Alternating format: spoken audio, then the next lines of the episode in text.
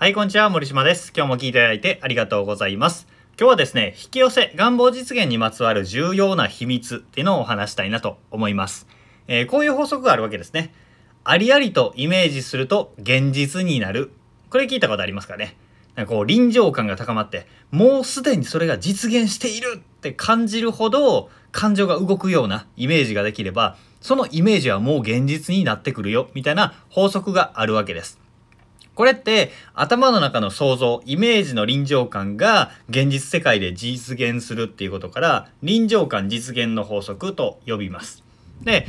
これってね、スポーツのイメージトレーニングとかもそうなんですよ。あとは理想のパートナーと結ばれるとか、経済的に成功するとか、理想の体型を手に入れるとか、どんな分野でもね、使えるんですよね。確かに心の中でありありと想像したもの、作り上げられたものって実現するんですよ。で、あなたがもし心の中でずっと思い描いている、例えば、金持ちになりたいと思っていても叶っていないという場合は、その臨場感、リアリティがないからかもしれないです。そういう場合は、その望みっていうのを部分的にでもリアリティを感じてみると、この臨場感が高まるっていうことですね。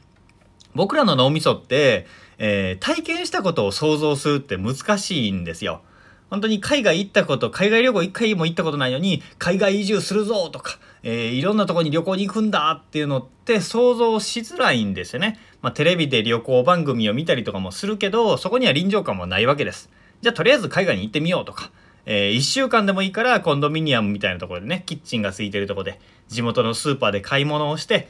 近所の料理屋行ってとか、ビーチに行ってとか、そういうことを1週間でもいいから体験してみると、あ、こんな感じかっていうのがわかるわけですよ。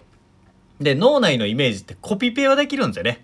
ないものを作り出すっていうのは難しいんですけど、一回体験したものをあれがずっと続くみたいな感じでコピー&ペーストでね、1週間の記憶を1年にバーって伸ばすみたいなことは結構できたりするわけなんですね。だから自分が望む夢の一部を体験してみて、それをコピペするような、脳内でコピペするような感覚で、増やしていくっていうのはすごくね、有効な手段です。で、そうすると自分の中のイメージが増長していって、あ、これって叶うんだなっていう臨場感が高まるわけですよ。で、これは脳の仕組みで、潜在意識の仕組みでもあるんですけど、実際に体験していることとイメージしていることの区別って脳内ではないんですよね。イメージの中で、